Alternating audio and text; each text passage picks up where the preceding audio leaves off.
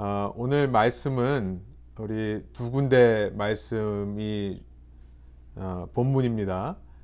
어, 생명의 신성함이라는 시리즈로 저희가 앞으로 5주 동안 어, 설교하기를 원하는데요. 2017년에 어, 제가 한번 이 생명의 신성함이라는 주제로 설교를 한 적이 있었습니다. 이 시간에 다시 한번 저희가 어, 요즘 사회 분위기가 분위기인 만큼 좀 반복해서 이 말씀들을 나누어 보기를 원하는데요. 교육부와 함께 같은 내용을 나누고요. 어, 조금 저희가 변경을 해서 조금 다른 내용을 가지고 어, 저희가 함께 말씀 나누기 원하는데요. 오늘 첫 번째 시간입니다. 생명의 신성함 첫 번째 시간으로 모태 속 하나님의 형상이라는 제목으로 말씀 나누기 원하고요. 본문은 두 군데입니다. 창세기 1장 26절, 28절까지의 말씀, 또 시편 139편 13절에서 16절까지의 말씀 저희가 세 번역으로 읽기 원하는데요. 말씀 읽기 전에 잠깐 이 시리즈에 대한 설교 어, 소개를 하고 어, 저희가 말씀 읽도록 하겠습니다. 어, 코비드 19 이 팬데믹으로 인해서 우리의 삶이 참 달라졌습니다. 어, 그 변화는 우리가 지금 겪고 있는 변화는요. 이 팬데믹이 종료된다 하더라도 인류 역사에 큰 영향, 임프린트를 남긴다라고 생각이 됩니다. 이미 우리는 돌이킬 수 없는 길을 걸어가고 있다라는 생각이 들어 어, 드는데요. 어, 팬데믹으로 인해 이 사회에 인류 역사에 일어난 변화 중에 가장 염려스러운 것 중 하나는 소통의 단절이다라는 생각이 듭니다. 이 사람과 사람 사이의 대면 만남이 중단되자 사람들은 인터넷을 기반으로 한 온라인 소통 채널에 의지하는 그 의지가 어느 때보다 더 커지게 되었습니다. 그런데 문제는요, 온라인 소통이라는 것, 특히 소셜 미디어라는 것을 가만 보면 원활한 소통을 가능하게 하는 것이 아니라 다양한 사람들의 목소리를 듣게 할 수 있는 것이 아니라 어쩌면 편협하고 편향된 narrow and biased 이런 편협되고 편향된 이 뉴스 소통에 특화되어 있는 것이 인터넷 기반 매체라는 생각이 듭니다.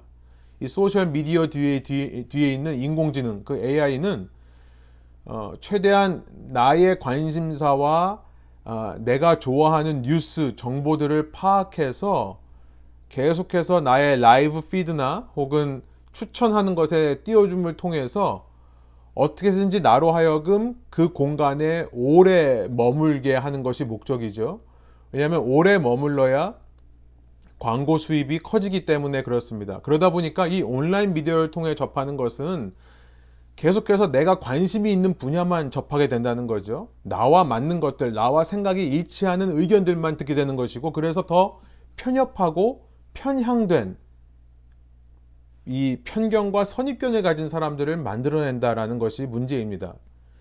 이런 시대를 지나면서 이 팬데믹 기간을 거치면서 안 그래도 우리 사회는 양분되어 있고 양극화되어 있어 있는데요. 이런 우리의 사회가 더욱더 분열되고 양극화되는 것은 아닌지 걱정이 됩니다.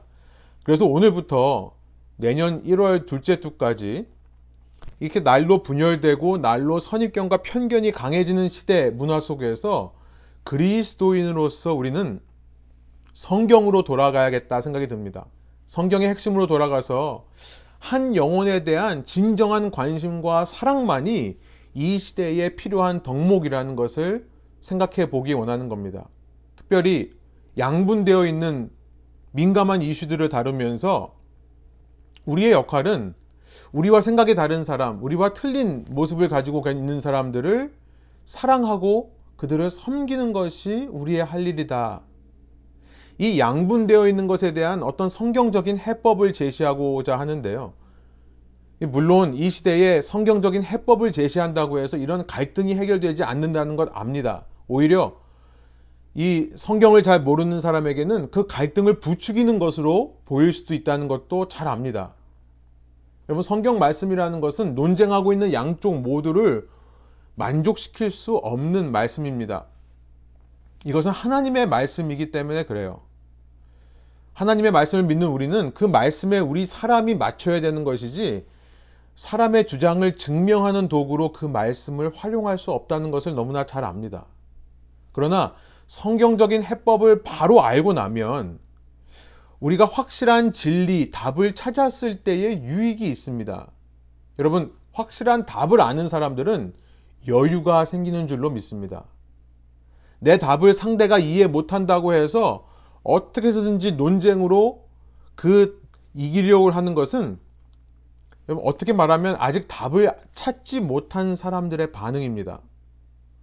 조급하고 불안한 마음에 자꾸 내 의가 앞서서 내 생각이 앞서서 논쟁을 하는 것이죠.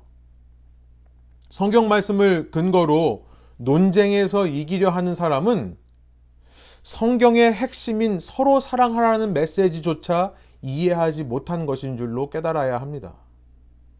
신앙인에게 바른 필요한 자세는요, 진리에 대해서는 명확하게 아는 겁니다. 하나님의 말씀에 대해서는 굳건한 이해와 순종을 하면서 동시에 나와 다른 사람, 나와 다른 의견을 가진 사람들을 품고 함께 공존할 수 있는 방안을 찾는 여유가 신앙생활에게, 신앙인에게 필요한 자세라는 것입니다.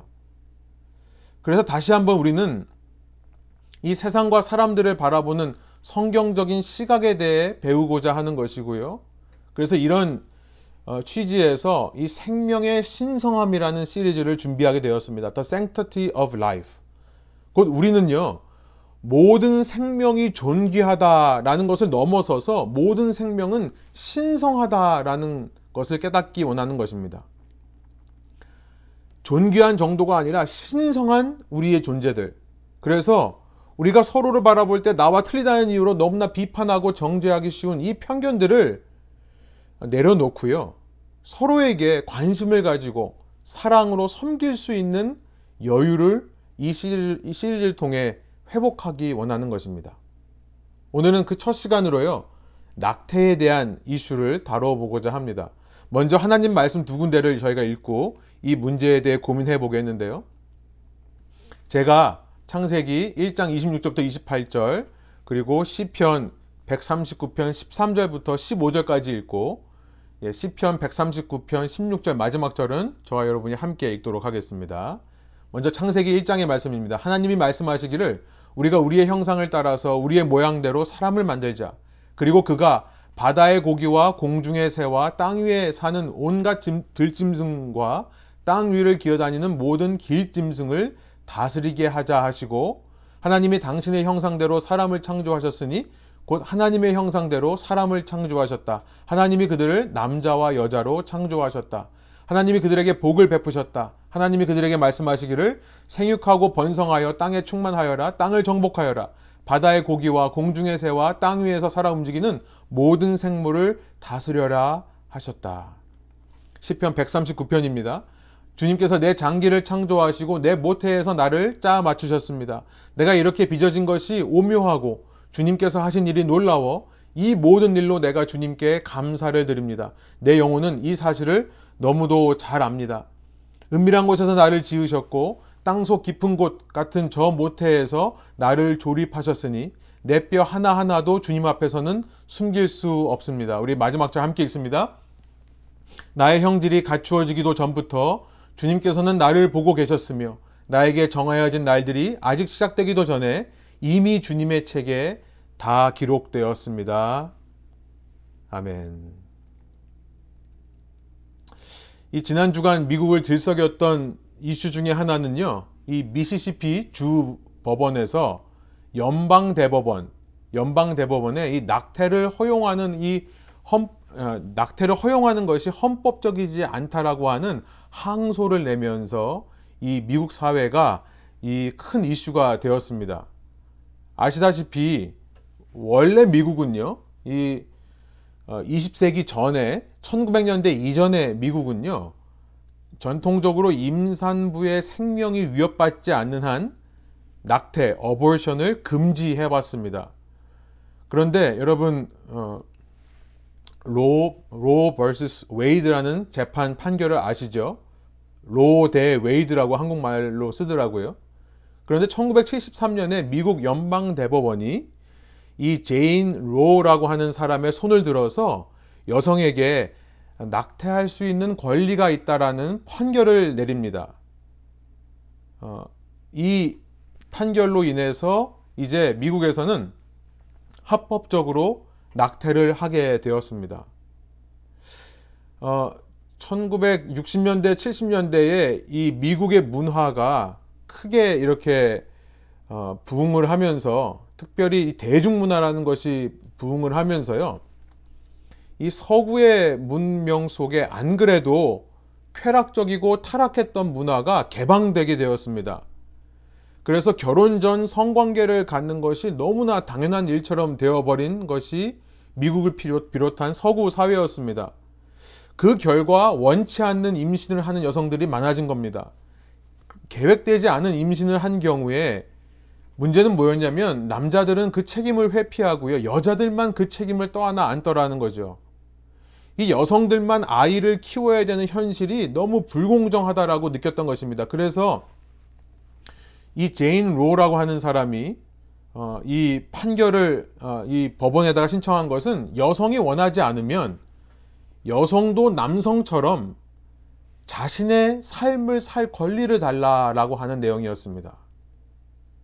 남자들은 이렇게 무책임하게 떠나는데 왜 여자들만 그 책임을 떠안아야 하느냐? 어, 이 법원 판결, 판결, 이후에 미국에서 처음에는 어, 임신 12주 동안만 낙태를 허용했었습니다. 미국 사람들의 인식에 이 12주 전에는 아이가 아직 형성되지 않았고 12주 이후부터는 아이가 형성됐기 때문에 그 전에는 낙태해도 된다라고 했던 것입니다. 그런데 1992년도에 와서 이 Planned Parenthood라는 단체가 소송을 내겁니다. 그 이후부터는 이 아이의 이 아이가 엄마 모태 속에 있는 기간 동안 출산하기 전까지 어떤 기간에도 낙태가 가능하다라는 판결을 받게 되었습니다. Planned Parenthood라는 곳을 아시죠? 미국 도시 어디에나 있고요. 이 시애틀 지역, 벨뷰 지역에도 어, 꽤 많이 있습니다. 이 Planned Parenthood라는 단체의 이름은 참으로 그럴듯합니다. 부모가 되려면 계획해야 된다라는 말이죠. 부모가 되려면 준비해야 된다라는 말이라서 참 그럴듯합니다만 실제 이 단체는 그 반대말을 하는 단체입니다. 준비가 안 되었으면 부모가 되지 말라라는 메시지를 내거는 단체가 Planned Parenthood입니다. 이 미국 전체에 지금 낙태 수술의 거의 대부분을 이 플랜 패런후드에서 집도하고 있습니다. 1973년에 이 어, 대법 연방 대법원의 판결이 통과된 이후에 그래프를 보시면 어, 1973년 이후부터 이 낙태율이 급증하게 됩니다. 그래서 1890, 아, 1980년대 그리고 1990년대에 최고치를 찍게 되는데요. 어, 좀 데이터가 좀 다릅니다만 CDC 자료를 보니까 1990년도에 최고점을 찍었더라고요. 그 경우에 44세 이하 여성의 경우 1000명 중에 29명 이 낙태를 했다라고 됩니다. 이거 별로 아닌 것 같지만요. 낙태된 태아의 숫자로 보면 1.5 million per year입니다. 1년에 150만 명의 태아가 죽는 숫자입니다. 1980년대에는 거의 매해, 매년마다 1 밀리언 이상의 태아, 한 평균치로 보니까 한 1.3 밀리언이 되는 것 같아요. 그 태아가 이제 낙태되게 됩니다. 여러분, 지난 2년 동안 미국에서 발생한 코비드 19 바이러스로 인해 오늘까지 집계된 사망자의 숫자가 80만 명을 좀 넘습니다. 그런데 미국이 지금 80만 명의 사망자로 전 세계 1위입니다. 근데 그 숫자보다도 더 많은 숫자, 거의 배에 달하는 숫자까지도 한 해에 이 낙태되었다는 사실을 우리가 생각해 보게 되는 겁니다. 어, 물론 낙태에는 여러 가지 이유가 있습니다. 그리고 어, 피할 수 없는 어쩔 수 없이 낙태해야 되는 경우도 있을 수 있습니다. 어, 사람들이 그런 이유 중에 하나로 뭐 강간이라든지 근친상간에 의한 임신을 꼽는데요. 강간이나 근친상간에 의한 낙태의 경우에 전체에서 1.5%도 안 됩니다. 전체 임신 중에 임신 이유 중에 1.5%도 안 되는 숫자입니다. 산모가 건강에 위협을 받으면 어떡하냐? 그런 경우도 전체 임신 중에 4% 이하입니다. 또 태아가 건강에 문제가 있어서 어쩔 수 없이 죽는 태아의 경우에 낙태할 수밖에 없다라고 주장하는 사람들도 전체에서 3% 내외입니다.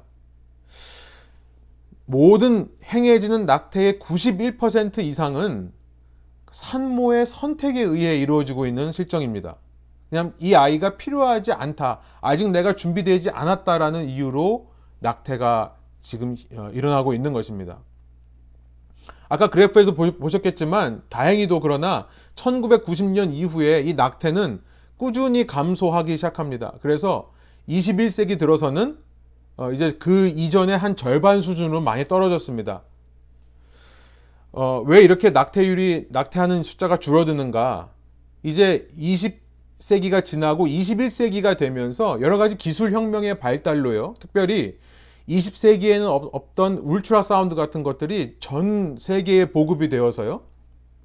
이제는 3D ultrasound라고 하죠. 그러니까 초음파인데 3 이게 3D로 보이는 아이의 얼굴 모습을 생생하게 보면서 이전에는 생명이 아니라고 여기던 것에 대해 이제는 생명이다라고 여기는 인식이 많이 퍼진 것으로 보입니다. 아시는지 모르겠지만 2003년도에는 이 Roe vs Wade, 로 대 웨이드 판결의 주인공이었던 이 제인 로라는 사람, 후에 이제 노마 맥코이라는 이름으로 개명했는데요. 이 제인 로가 어, 다시 대법원에 항소를 합니다. 그 1973년 대법원의 판결을 뒤집어 달라, 낙태를 금지해 달라라는 입장을 번복하는 일도 있습니다. 자신이 낙태를 한 것이 잘못된 결정이었다는 것을 그가 후반부에 자기 인생 후반부에 깨달았습니다만 그러나 법원에서는 대법원에서는 그 요청이 기각되었던 일도 있었습니다. 1919년 기준으로 이제 보면요. 1980년대에 한 절반 수준의 낙태가 행해지고 있는데요. 그리고 이젠 미국 내에서도 이 연방 대법원의 판결에 대해 반대하는 목소리가 점점점 커지기 시작해서요. 올 9월 텍사스 주에서는 임신 6주부터 6주 이후에 모든 낙태를 금지하는 법을 제정했죠.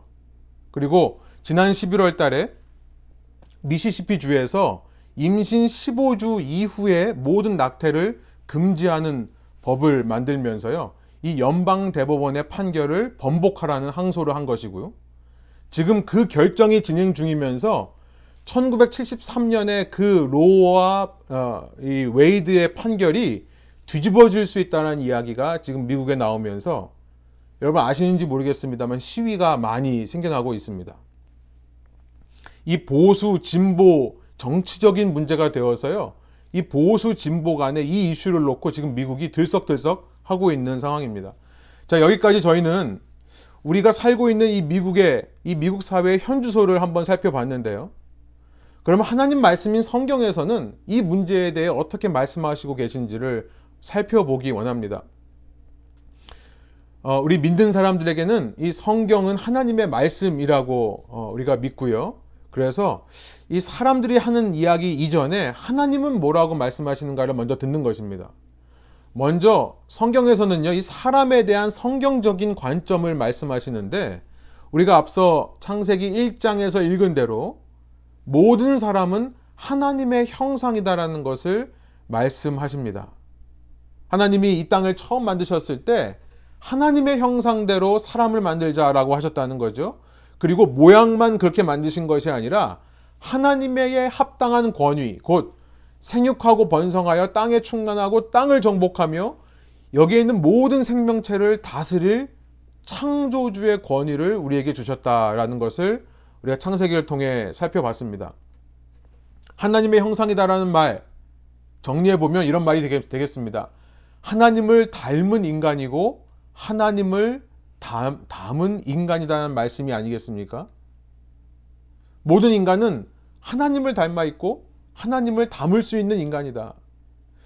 성경은요, 이 땅에 있는 생명이 전부 다 소중하다라고 말씀합니다. 그런데 그런 모든 생물 중에서도 유독 사람의 생명은 생명의 존엄성, 생명의 소중함 이상의 가치가 있다는 겁니다.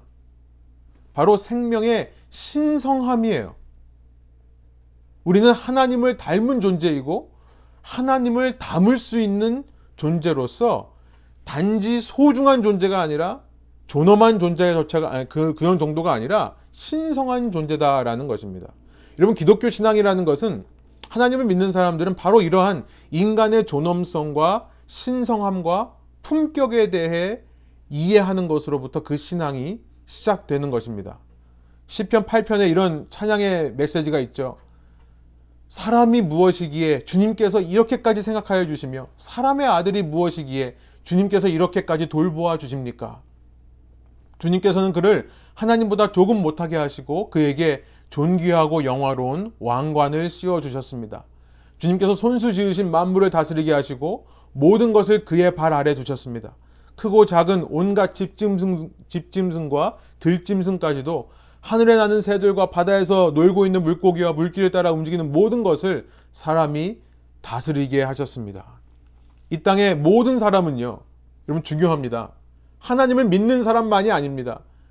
모든 사람은, 이 땅에 있는 모든 인간은요, 그의 종교와 인종과 성별과 나이에 상관없이 모두 존귀한 존재인데요. 하나님의 형상으로 창조된 신성한 존재다라는 것이죠. 하나님, 창조주 하나님을 대신하여 모든 만물을 다스릴 권세를 받은 고귀한 존재다라는 것입니다. 더 나아가서 놀라운 것은 이것이 우리가 기독교인들이 믿는 믿음입니다. 더 나아가서 그렇게 종교와 인종과 성별과 나이에 상관없이 존귀한 존재인데 선한 사람이 아니라 악한 자라 하더라도 동일하게 존귀한 자다라는 것을 성경이 말씀하시는 겁니다. 아, 저는 이런 하나님을 세상에 알았으면 좋겠습니다. 또 우리가 이런, 이런 하나님을 세상에 전할 수 있으면 너무나 좋겠습니다. 창세기 그 시작부터 하나님이 어떤 일을 하시는가를 창세기 1장 2절이 말씀하시는데요. 태초에 하늘과 땅이 만들어졌다라고 말한 이후에 바로 2절에 이렇게 나옵니다. 땅이 공허하고 혼돈하고 공허하며 어둠이 깊음 위에 있고 하나님의 영은 물 위에 움직이고 계셨다. 창세기 1장 2절은요. 이 창조된 땅의 모습이 혼돈, 케이어스고 공허하고 empty 그리고 어두웠다라고 말하고 있는데요. 여러분 이것은 물리적인 말이 아닙니다. 물리적으로 뒤죽박죽 섞여 있다는 말이 아니고요. 물리적으로 텅 비어 있다는 의미도 아닙니다. 물리적으로 어두움을 말하는 것도 아닙니다. 이것은 하나님의 거룩과 생명의 빛의 역사가 아직 없는 상태를 말합니다.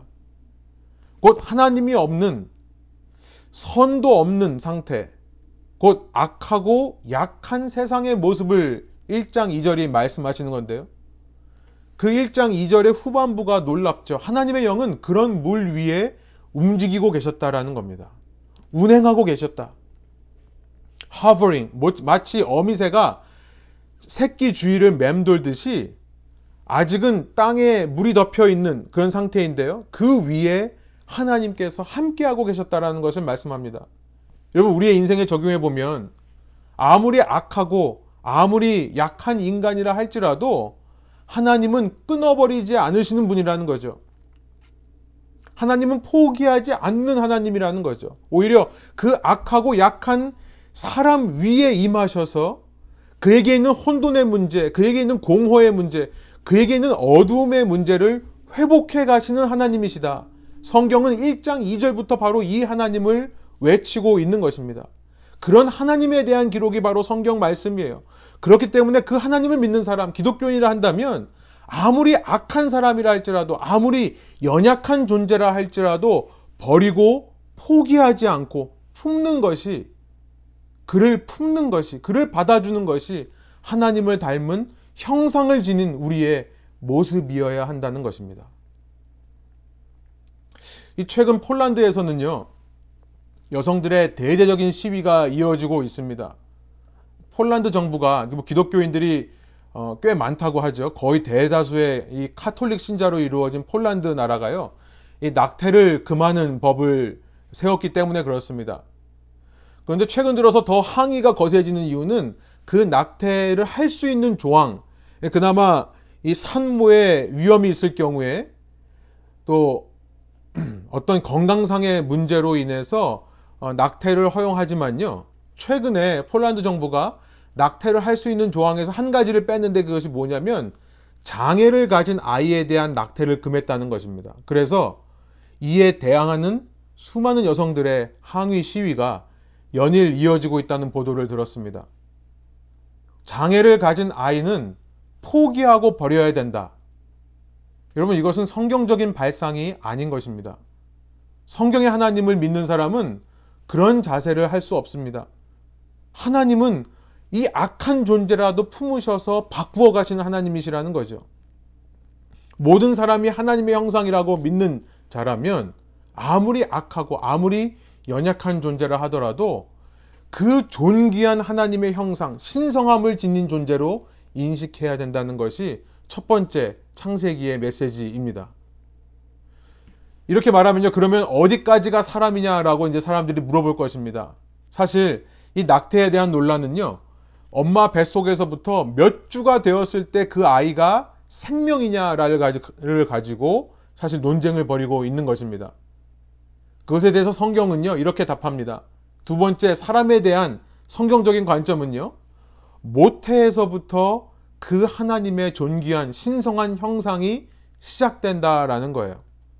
우리가 읽은 시편 139편입니다. 내 모태에서 나를 짜맞추신 하나님. 내가 이렇게 엄마 뱃속에서 빚어진 것이 오묘하고 놀랍다. 그래서 너무나 주님께 감사드린다는 찬양 시입니다. 어, 은밀한 곳에서 나를 지으셨고 땅속 같은 모태 속에서 나를 조립하셨다. 그래서 16절에 이렇게 말씀하시죠. 나의 형질이 갖추어지기 전부터 주님께서는 나를 보고 계셨으며 나에게 정해진 날들이 아직 시작되기도 전에 이미 주님의 책에 다 기록되었습니다.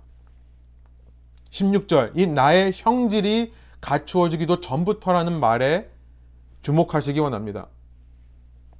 과학자들에 따르면요, 이 생물학적으로 봐도 정자와 난자가 만나서 엄마 몸에 착상하는 순간 엄마 아빠와는 유전적으로 전혀 다른 생명이 생겨난다라고 과학자들이 말합니다.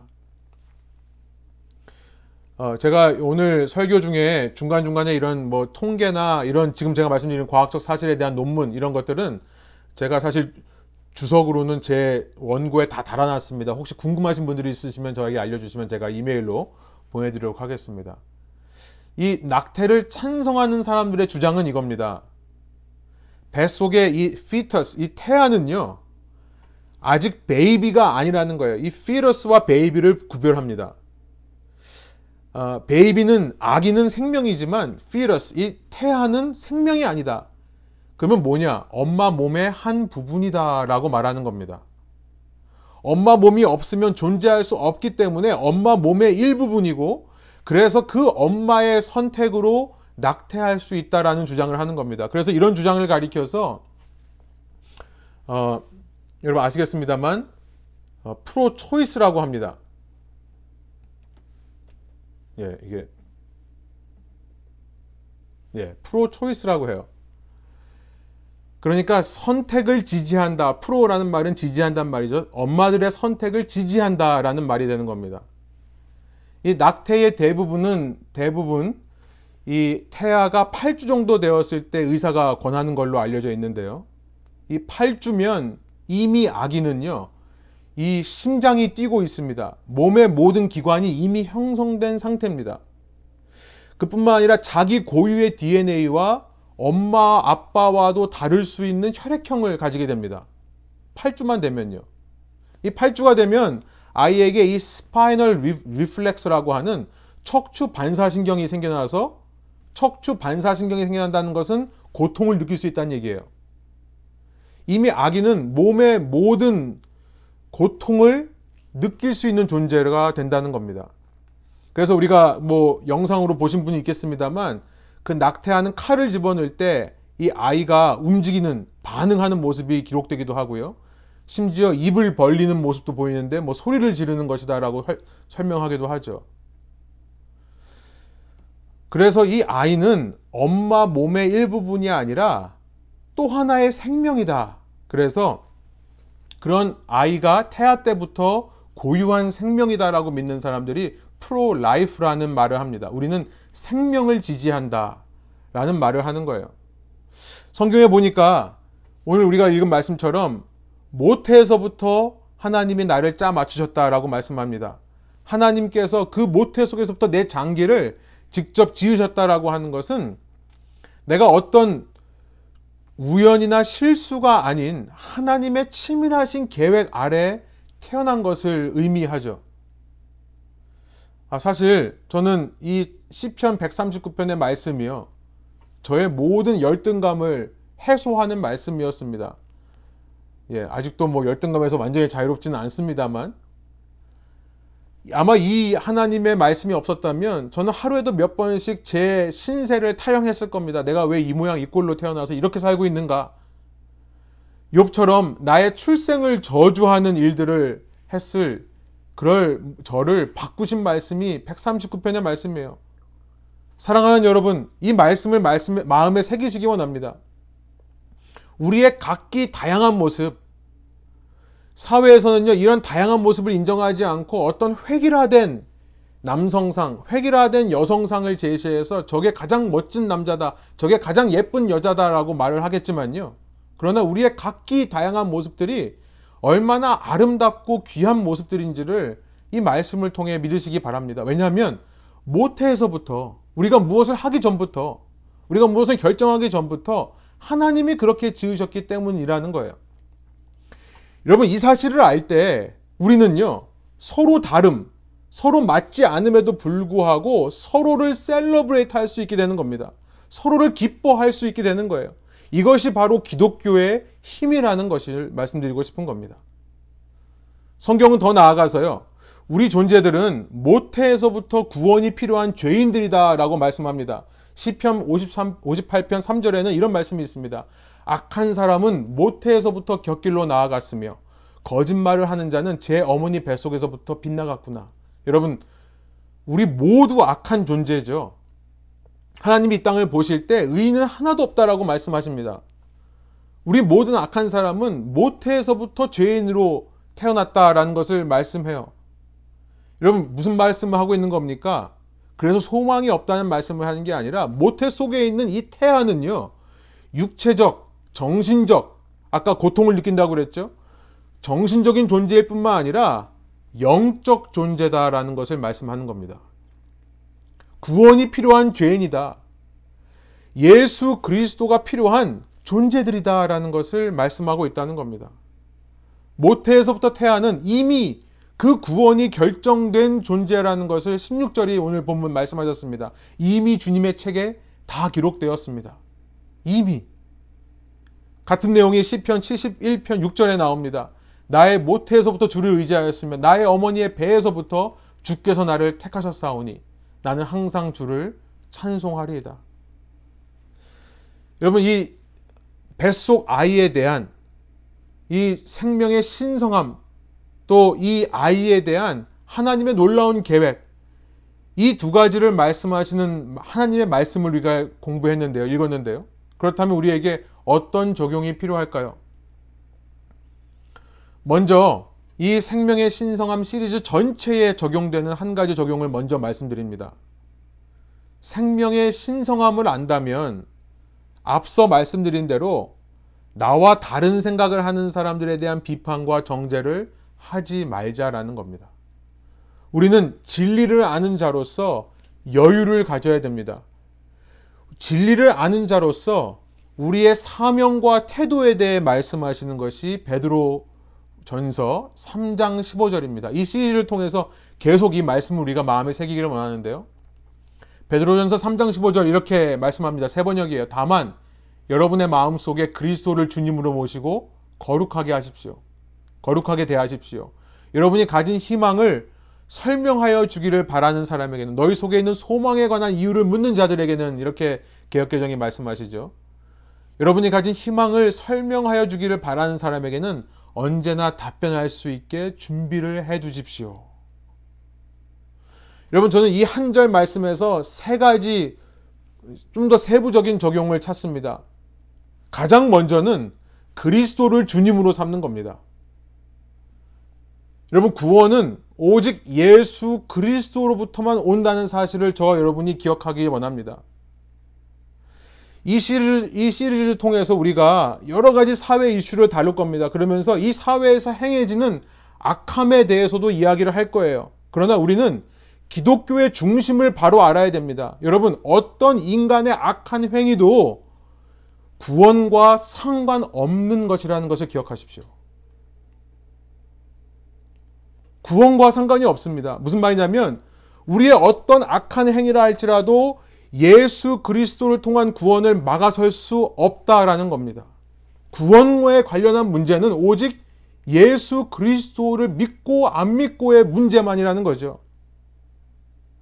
그것만 붙잡으면 예수님만 붙잡으면 그는 흑암과 공허와 어두움의 수면 위에 운행하시는 하나님이십니다. 우리의 악함을 우리의 약함을 바꾸어서 지난 시간 나눈 대로 우리를 완성된 신부의 모습으로 이끌고 가실 겁니다. 그러니까 이 시리즈를 나눈 데 있어서 가장 기본은 뭐냐면 우리 입에서 이런 말을 하면 안 됩니다. 이런 행위를 하는 사람들은 구원에서 제외된다. 그런 삶을 사는 사람들은 지옥에 간다. 여러분, 이런 말은 하면 안 되는 말인 것입니다. 여러분, 낙태했다고 해서 혹은 살인했다고 해서 구원에서 제외되는 것입니까? 그 자체만으로는 구원과 직접적으로 연관된 일이 아니라는 것을 우리가 알아야 된다는 것입니다. 그래야 우리는 그런 사람이라 할지라도 품고 사랑하며 우리의 유일한 소망 되신 그리스도 예수에 대해 전할 수 있는 담력을 얻게 되는 것입니다. 이것이 첫 번째예요. 그렇다면 두 번째는요. 그리스도를 주님으로 모셨다면 그 믿음에 합당한 삶의 모습이 있어야겠죠. 거룩하게 사는 것입니다. 주님을 내 삶의 왕으로 모신다면 이제 그 왕의 말씀에 순종하며 살아가는 모습을 보이는 거죠. 세상 사람들은 다 다른 길을 가더라도 세상 사람들은 다 자기 편한 것을 선택해서 간다 하더라도 나만큼은 내 편의보다 내 효율보다 내 권리보다 예수 그리스도의 말씀에 순종하는 것입니다. 내가 먼저 그런 삶을 사는 거예요. 다른 사람들은 다 생명을 중시 여기지 않다 하더라도 나만큼은 생명을 신성하게 여기는 삶을 사는 겁니다. 심지어 장애가 있는 사람이라 할지라도, 심지어 연약한 태아라 할지라도, 내가 양분을 주지 않으면 살 수 없는 그런 나약하고 힘없는 존재라 할지라도 소중히 생각하는 것, 이것이 주님을 주로 고백하고 순종하는 삶의 모습이라는 거예요. 그러면서 세 번째는요, 기다리는 겁니다. 여러분, 내 안에 있는 소망에 대해 내가 먼저 말해주지 않습니다. 왜냐하면 내가 먼저 말하는 순간 그것은 비판과 정죄의 목소리로 들릴 수밖에 없기 때문에 그렇습니다. 나와 다른 삶을 사는 사람들을 강요하지 않습니다. 그들이 내 소, 속에 있는 소망을, 희망을 발견할 때까지 참고 기다립니다. 그래서 그것에 대해 물어올 때 담대하게 답변할 수 있는 준비를 하는 거죠.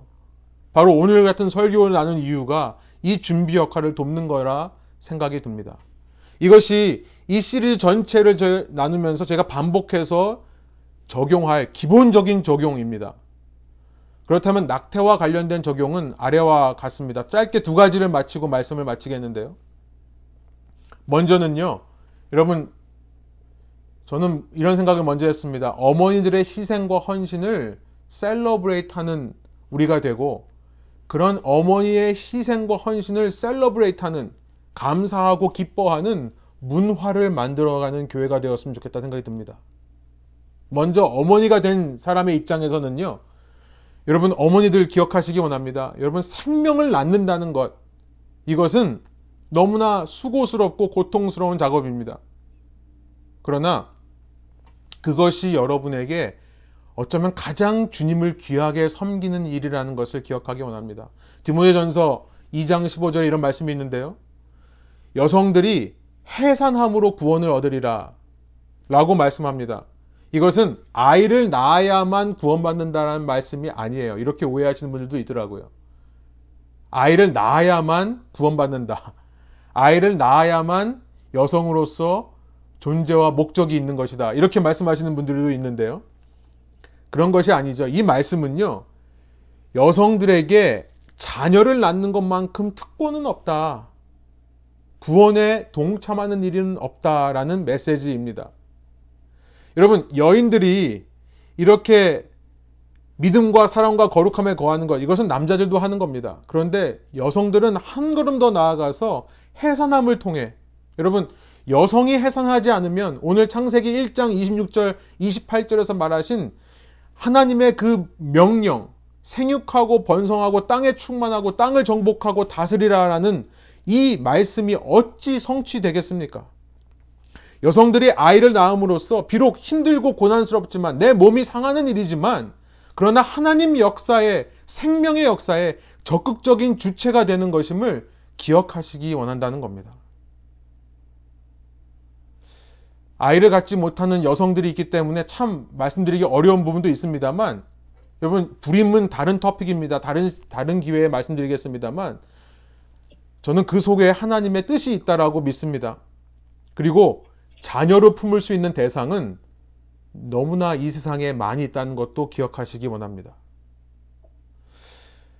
여러분, 여성의 입장에서, 어머니의 입장에서 이렇게 희, 어, 해산하는 것이 주님의 역사에 동참한다는 사실을 셀러브레이트 함과 동시에 여러분, 꼭 어머니들만이 아니라 우리 모두가 할 수 있는 일이 있습니다. 그것은 어머니의 수고와 희생을 늘 기억하고 감사하는 일입니다.